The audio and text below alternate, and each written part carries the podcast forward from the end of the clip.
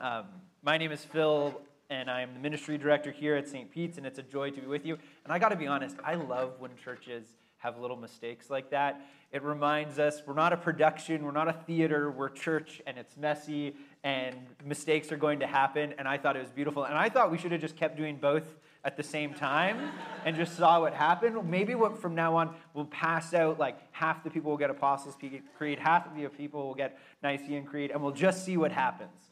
Um, it was great. I love that. Um, well, we're in the middle of a series here at St. Peter's called The Work of the People, and it's an exploration of liturgy, of the movements, the creeds, the prayers, the songs, the confessions we make and how through liturgy and liturgical worship we can encounter God's goodness and be shaped and formed by it. Because being an Anglican church, we are marked by a liturgical order to our service, you could say. And Rob is waving the binder at me. The, the grade four to sixes uh, can be dismissed for their Bible time. So please uh, go with Rob. Thank you, Rob.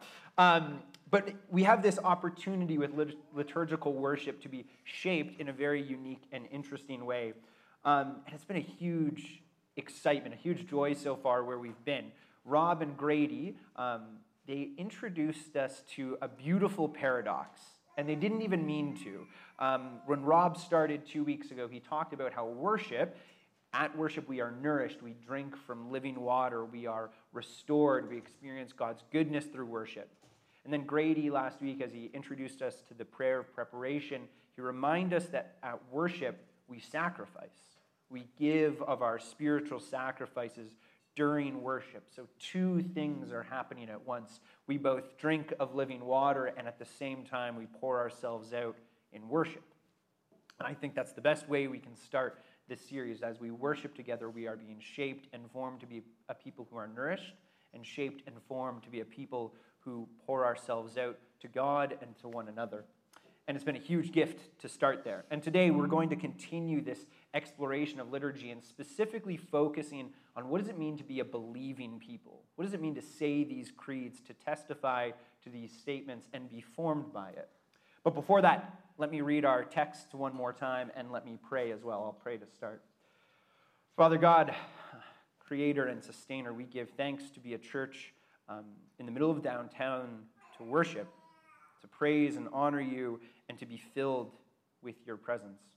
I ask that today, um, in this sermon, that you would speak to our hearts, that you would soften us to, to listen to the good news that you have for us, the gospel of how you love and care for us, how you've come and died for us, how you are forgiving and redeeming us. I pray that you shape us to be a people who believe. And in those places where we struggle with unbelief, that you would help us and encourage us, Lord. In your name, amen. Well, let me read our scripture readings two more, uh, once more. And I have to be honest, when I was originally preparing this sermon, I picked five texts. And I was building a sermon off all of them. And then I thought the scripture reader and you and, and Derek would be annoyed with me for having too much scripture. But uh, so I narrowed it down to these two. Um, and these are really a launching point. It's not a traditional expository sermon in the same way, but they're going to be our groundwork, our basis of where we start. So, Romans 10, verse 9 to 15 says this If you declare with your mouth Jesus is Lord, and believe in your heart that God raised him from the, de- from the dead, you will be saved. For it is with your heart that you believe and are justified, and it is with your mouth that you profess your faith and are saved. As Scripture says, anyone who believes in him will never be put to shame. For there is no difference between Jew and Gentile. The same Lord is Lord of all and richly blesses all who call on him. Everyone who calls on the name of the Lord will be saved. How then can they who have how then can they call on the one they have not believed in? And how can they believe in the one whom they have not heard? And how can they hear without someone preaching to them? And how can they preach unless they are sent? As it is written, how beautiful are the feet of those who bring the good news. And in Hebrews 11, verse 1 to 3, it says this Now faith is confidence in what we hope for, and assurance of what we do not see. This is what the ancients were commended for. By faith, we understand that the universe was formed at God's command, so that what is seen was not made by what is visible. This is the word of the Lord. Well, just a few weeks ago, Deandra and our good friend Amelia, we went on a vacation to Hawaii. Um, and it was actually one of my first real vacations in almost five years, and it was incredible. If you have not been to Hawaii yet, I highly recommend it. But as we were preparing for our vacation, I was filled with a little bit of worry because Deandra um, is horribly afraid of the ocean. We have lived in Vancouver for almost seven years, and Dee just went in the ocean for the first time in August in, in Vancouver. She'd been in the ocean somewhere else, but I was really worried like she might not go in the ocean. And she might just sit on the beach and read books while Amelia and I snorkel and stand up paddleboard and all this sort of stuff. But Dee, very bravely, day one, faced her fear and went into the ocean. Um, and there were no killer whales, there were no jellyfish. There was a shark at one point, but it was just a small one. Um, and we just didn't tell Dee about it at first. It was fine. But she bravely went in and faced her fear. But my favorite one, my favorite moment was we were at Napoli Bay. Um, I think that's how you say it. We were there and we rented a stand up paddleboard, and that day the waves were a little choppy after the reef. So you had to swim out with the stand up paddleboard to get to more calm waters. And so Dee and I are swimming the paddleboard out together. And as we're swimming, I begin hearing her talk to herself, not to me. She just starts talking and she goes, You're okay, you're okay, you're okay, you're okay. I'm okay, I'm okay, I'm okay. And I'm just swimming beside her, being like, what is going on? And then finally I asked, is like, are you okay? And she's like, yeah, yeah, I'm fine. Why? And I was like, well, you've said you're okay about 12 times now. She's like, oh, I didn't realize I was saying it out loud, but maybe if I say it to myself enough, I'll believe it. And I loved that. Maybe if I say it to myself enough, I'll believe it. And the whole vacation, Amelia, Dee and I were always joking, like, where's the first sermon illustration? And it was there. Because as, as we were swimming out, I thought to myself, and as Dee said this, maybe if I say it enough, I'll believe it. I thought about the man who came to Jesus and said, Lord, I believe. Help me with my unbelief. Lord, I believe. Help me with my unbelief. And my assumption is that for many of us, that is our feeling and our engagement with faith. We, be- we believe, but help us with our unbelief. And so when we come to Paul's words here in Romans, and he tells us to believe in our heart and confess, it seems so easy. But we believe. Help us with our unbelief. We struggle. It's, it's a challenge to believe. We feel like Dee in the water, being completely afraid of everything there, but saying, We're okay, we're okay, we're okay. Maybe I'll believe I am okay. We confess these words every week, but we struggle to believe them on Monday and Tuesday. So, what do we do with that? How do we struggle with these two tensions? Well, years ago, when I first came to St. Pete's, I met with Roger Revel, one of the former pastors, and we talked all about Anglican liturgy and service. And, and I just asked him all sorts of questions. And one of the things he said really stood out to me. It was quite beautiful. He said, On Sundays, we practice our faith. On Sundays, we practice our faith. And he said, I mean that in the most literal way possible. Like a football player going on the pitch and practicing their dribble, they, we are practicing our faith. We're embodying it, we're living it out. Dee is laughing at me about a football reference because I don't know sports. But um, we, we try to move our belief from our head into our heart, our hands, our muscles. We go through the motions again and again to, to learn to believe. And every week we come together and we say the creeds. And as this week we said both the apostles and Nicene at the same time. And we say one of the two, and they're, they're similar, but they're shaping our belief. We're running through drills of faith to begin to learn our faith more and more. And I would say this um, there's a couple parts that when Paul says saved, because he says, if you confess with your lips and if you believe, you will be saved. And I think when we hear that, what we often hear is, well, I'll go to heaven when I die. And as N.T. Wright puts it, heaven is important, but it's not the end of the story, and it's not the most important thing. Salvation, being saved, has to do with here and now. To be saved means to be liberated from our bondage, our slavery to sin, to death, to addiction. It is to be saved here and now, and also one day. And to Him, confessing our faith has something to do with being liberated, with experiencing this freedom and this salvation. And I'd also say this when we say the creeds, we don't just say it for those of us who are Christians. We say it for those of us who are not Christian in the room, who are exploring faith, who are curious. We are open and honest with what we believe. We say it every single week. And like Paul said, we have to say it so that we, those of us who are Christian, and can preach our faith to those of us who are not. We're giving an opportunity to say, we believe this. Would you like to as well? And so, what I want to do today is I want to move through the Apostles' Creed, because the Nicene Creed's a little longer, um, and I want to go chunk by chunk and ask, what does it mean to believe these things that we say? What does it mean to repeat them week in and week out? Is there weight that we should follow here? And I think that saying them each week, analyzing it, has an opportunity to help us believe a little bit more, a little bit more, a little bit more. How does that sound? You with me? Okay, I'm getting a thumbs up, and that's all I need. Well, um, and I want to put one thing, I forgot to say this. If you're not a Christian and you're journeying with us and exploring faith, we are so happy and excited for you to journey with us. And I would say lean into these words, question them, wrestle with them, because every week we say, if they're not your words, don't say them. But I, I would say we should say, if they're not your words, question them. Ask why some people in the room get up and confess these words, because they have weight and power. But, anyways, the, the creeds, the Apostles' and Nicene creeds, they were formalized between the third and fourth century. But they had been coming into existence for several hundred years before that. They had been growing through conversations, through prayers, through church services. They come from Scripture and are formalized into more formal language, you could say.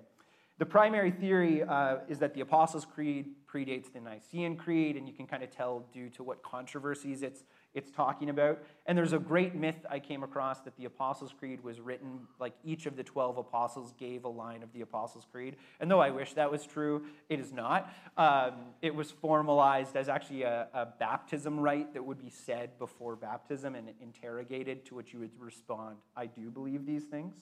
Um, but one of the main reasons they were formed was to combat controversies and heresies that were coming up in the church, things like Arianism and um, Gnosticism, which said Jesus isn't the Son of God, or Jesus didn't really come in bodily form, or the Trinity is not real. And so you can see that the, the creeds, they're responding to these questions, to these doubts that were rising up in the church.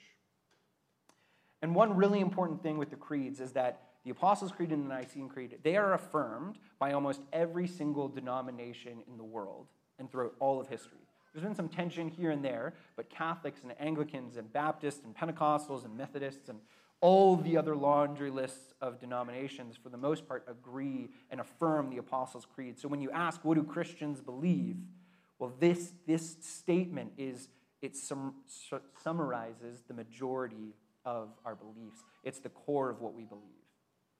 So with that, let's dive in, because I'm already probably running long, but let's do this. So, the Apostles' Creed, it starts with a very important statement I believe. I believe. The Nicene Creed makes it communal. It says, we believe, but the Apostles' Creed says, I believe. And what does it really mean to believe something? The writer of Hebrews, he says, now faith or belief is confidence in what we hope for and assurance about what we do not see. And this is important because belief is different than knowledge. Belief is different than knowledge. Do you know or believe that 2 plus 2 equals 4? You know 2 plus 2 equals 4. You can repeat it again and again and again. You have two M&Ms, you have two M&Ms, you add them together, you have two M&Ms because you ate two of them. So you would have had four M&Ms. 2 plus 2 is 4. It's repeatable. You can see it again and again and again. But let me ask you this. Do you know or believe the moon landing happened?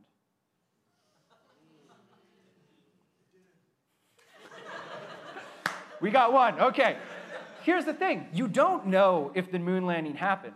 You believe it did. You can go off on the testimony of Neil Armstrong and Buzz Aldrin. You can watch video evidence that may or may not have been doctored. You can go through the records and you can say, I believe the moon landing happened, or I don't believe.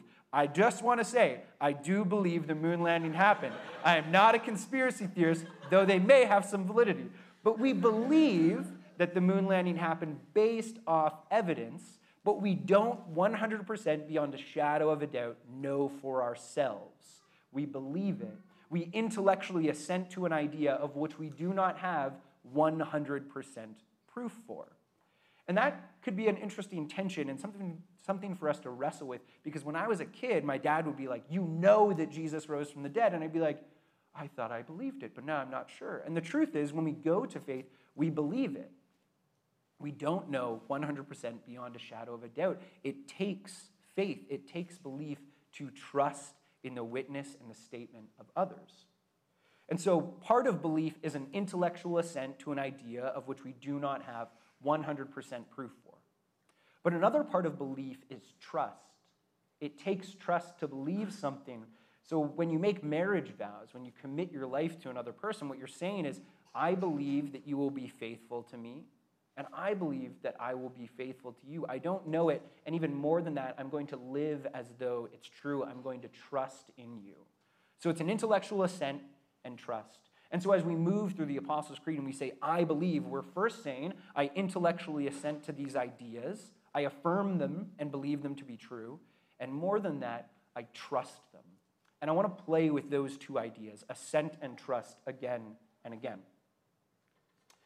So, the first thing that we say as we affirm the Apostles' Creed is, I believe in God the Father Almighty, creator of heaven and earth we assent to the idea that we are not alone in the universe. The universe is not cold, dark, and empty. There is something, a force beyond the universe. And even more than that, there's a force that reveals itself through Scripture to be a loving God. We don't believe we're alone. We don't believe that the universe is empty. And we don't believe that God is a cold, nameless force, but instead a revealing force that reveals love grace, and mercy to us. And then, more than that, of course, we believe that God, the loving, the Lord, the Father Almighty, created heaven and earth. Earth and the universe was made in order and thoughtful intention. Life wasn't born out of chaos or violence. We believe a thing about the universe. We intellectually assent to that idea. But even more than that, we say, I believe in God. Not I believe about God, and that means I put my trust in God. I put my hope in this loving Father. I believe that He loves and cares for me.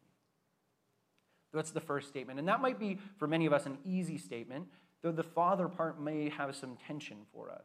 We may have uh, bad relationships or, or distant fathers, and saying, I believe to be, or I believe God is the Father Almighty that might be challenging for us, but there's an invitation to see him as the perfect, loving Father and to put our trust and hope there. And then it moves from Father to Son. Then we get very specific about Christianity because non Christians, or people that aren't Christian, they could say they believe in God. They could say they believe in God as a Father and a Creator. But here we go into the deep doctrine of our faith. We say, I believe in Jesus Christ, his only Son, our Lord who was conceived by the Holy Spirit, born of the Virgin Mary, suffered under Pontius Pilate, was crucified, died, and was buried. He descended to hell. The third day, he rose again from the dead. Now, there's a lot going on in this statement, and I wish I could explore all of this. And if you want to, well, Catechism is actually built around the Apostles' Creed, and we're running it right now. Chat with Rob. Um, but there's, there's two things I want to focus on. First is our Lord, and the second is suffered under Pontius Pilate. And I'm going to start with Pilate. Because saying Pilate in saying Pontius Pilate in our creed is very interesting because we're referring to a very specific moment, time, and place in history. Pilate and Mary are the two names that come up in both the Apostles' and Nicene Creed, and we are referring to history. We say that Pontius Pilate was a figurehead leader of the Roman Empire, serving in Israel at a specific time in history, and Jesus suffered under him. And so our faith is first an intellectual assent to a moment in history. We believe that Jesus was not a myth or a legend. And we're also not saying that we believe in an ism, a theory, a concept. We're believing in a historical moment that occurred. Jesus living under the oppression of the Roman Empire in the first century AD in Israel. We intellectually assent to that idea. And then we move on, or and earlier we say, Jesus, our Lord. And this is another pull on Roman history because the Jewish people or the Roman people, they would say Caesar is Lord. Caesar is the most important thing in Rome, religiously and politically. We give our affiliation and our allegiance to him. But here on Sunday, we make a revolutionary religious and political statement Jesus is Lord, not Caesar, not the president, not the prime minister, not my own needs or desires, not my stomach or my sexual appetite not a karmic law.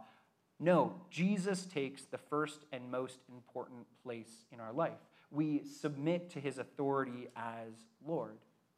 And it's unique that we say Jesus is Lord and not God is Lord because we know, we believe that Jesus is, is God on earth and we refer to that and put our trust and hope in it. So, saying we believe in Jesus, there's an intellectual assent to history, but even more than that, there's an invitation to trust in Jesus our Lord, to submit to his rule and reign in our life, to follow what he teaches and his path of death and resurrection. Are you with me?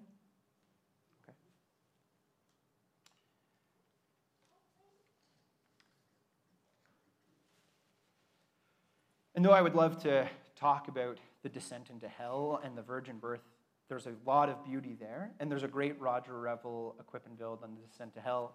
Link, I'll link it to you if you're interested. But we believe something about history. We believe something happened that changed the course of history that we can put our trust, our hope, and our belief in. That's what we're saying as we say, I believe in Jesus Christ. And then finally, we say, I believe in the Holy Spirit. You'll notice this Trinitarian movement through the Apostles' Creed. I believe in the Holy Spirit. And we list five more things after the Holy Spirit, the Holy Catholic Church, the communion of saints, the forgiveness of sins, the resurrection of the body, and life everlasting. And at first, it feels like at the end, they're like, wait, wait, wait, we got a couple more things we got to say we believe, just throw them all in at the end. And that's not actually what's happening. When we say, first, we say we believe in the Holy Spirit, which means that when Jesus died, resurrected, and ascended, he did not leave us alone. He sent his paraclete, his spirit, to come and minister to us. We believe God is still present today and throughout history through the presence of the Holy Spirit. And these last five things, they're not random. They are how God is working and what he is going to bring about. They're how the Spirit is moving and what he is leading towards. Let me explain this. So we say, I believe in the Holy Catholic Church. Holy Catholic Church. This doesn't mean the Roman Catholic Church, though it includes the Roman Catholic Church. Catholic means universal, all church, despite denomination or location or background. All churches that are claiming to the Apostles' and Nicene Creed, they're caught up in the Holy Catholic Church. And we believe that the Spirit is at work in the church. And I've got to be honest, as I've been reflecting on this, that might be the wildest claim we make in the Creed. We can assent to an idea that there's God, we can point to a moment in history, but God works through the church. He's here right now working through us. And that's crazy because, I mean, you and I are here. That's the joke, right? Like, God is saying that He works through you and me, and we are pretty broken and messed up people, if I'm honest. Like St. Peter's, you're wonderful, you're beautiful, but let's be honest, we're pretty prickly in a number of different ways. If we look at the church, it's filled with bloodshed and violence, it's filled with fighting and destruction, it's filled with hurt. I've been hurt by the church and I assume many of you have as well. And so to say, I believe in the Holy Catholic Church, that might be the biggest leap of faith for us. Somehow God is here working in us, working through us, redeeming us as the communion of saints throughout all of history. The Holy Spirit is doing something. And then the communion of saints, that's all Christians throughout history. We are reunited as, or we're united as brothers and sisters. Our background, our race, doesn't matter. We are brought together through the Holy Spirit. And the thing that it's doing is it's bringing about the forgiveness of sins. Of course, forgiveness of sins happened on the cross where our sins were forgiven, but it's happening every single day. The Spirit is working through us, forgiving our sins, and at the same time inviting us to forgive others' sins. We can intellectually assent to the idea that my sins are forgiven, but we have to put our trust in it, and we do it through how we forgive other people. People will hurt you. People will wound you. People will wrong you. They'll do it at church. And we're invited through the Holy Spirit into the forgiveness of sins.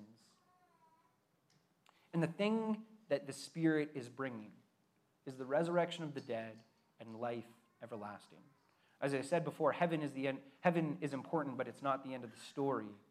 Resurrection of the dead and life everlasting is where we are moving. And that means physical, bodily resurrection. Death and decay are not the end of our stories. And I've been thinking through this, and it's embarrassing to say that just this week I came to a surprising conclusion as I realized that every week I, I proclaim the resurrection of the dead will occur. I believe one day I will hug my mom again. I believe one day my friend Mark, who died in grade 10, I'll be reunited with. Because the resurrection of the dead, it's not living in the clouds, it's not a theory, it's not a fairy tale. I put my trust in it. I hope it. I believe that the Spirit is working to redeem the world and bring about the resurrection and the redemption of all things. Nuclear fallout is not how our world will end. The sun exploding is not how our world ends. No, resurrection of all things. Life everlasting.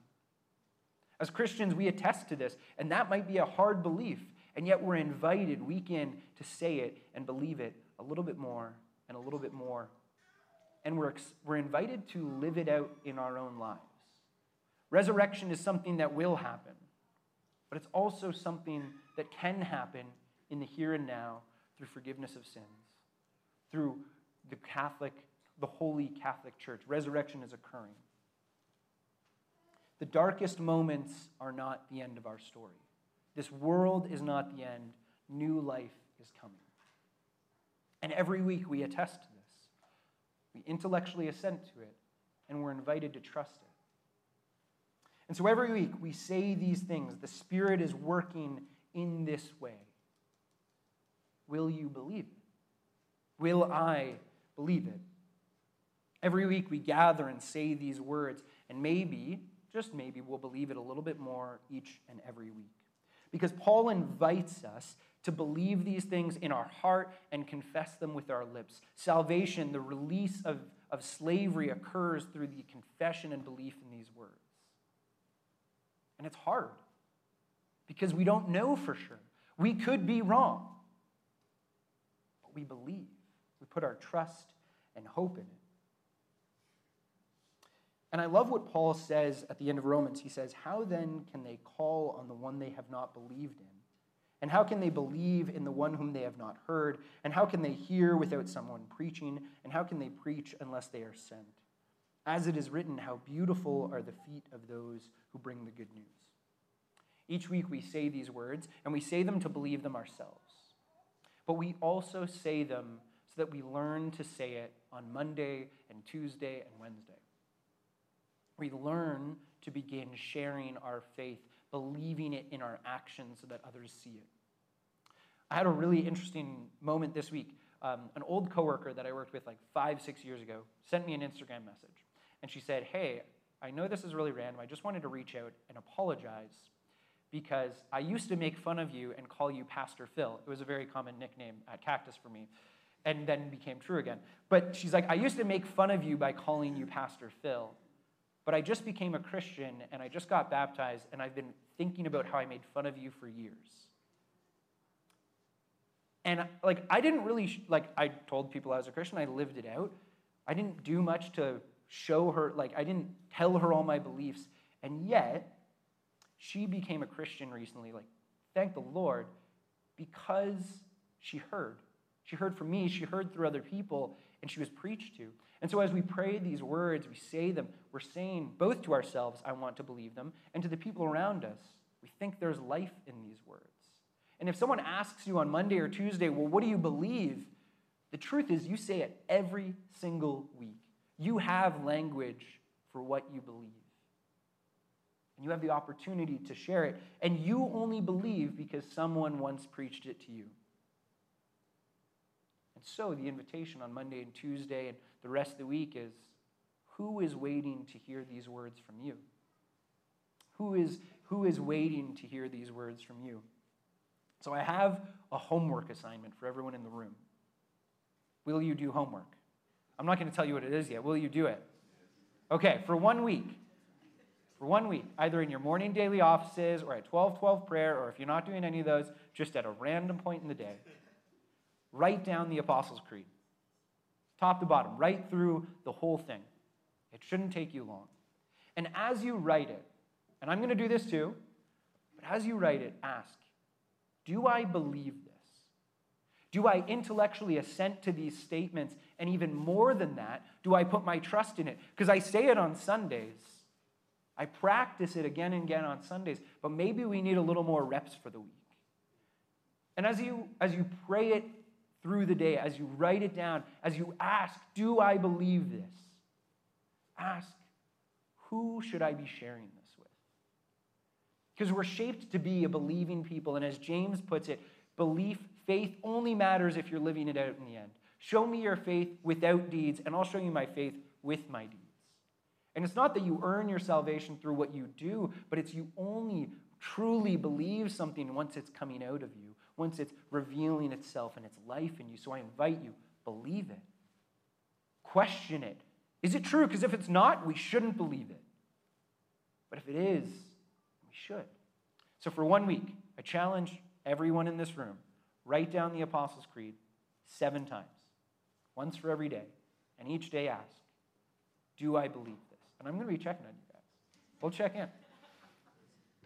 But there's an invitation for us to become a believing people. And it's not easy. Lord, I believe. Help me with my unbelief. I'm okay, I'm okay, I'm okay. But the ocean's a scary place. Help me with my unbelief. So, with that, let me pray.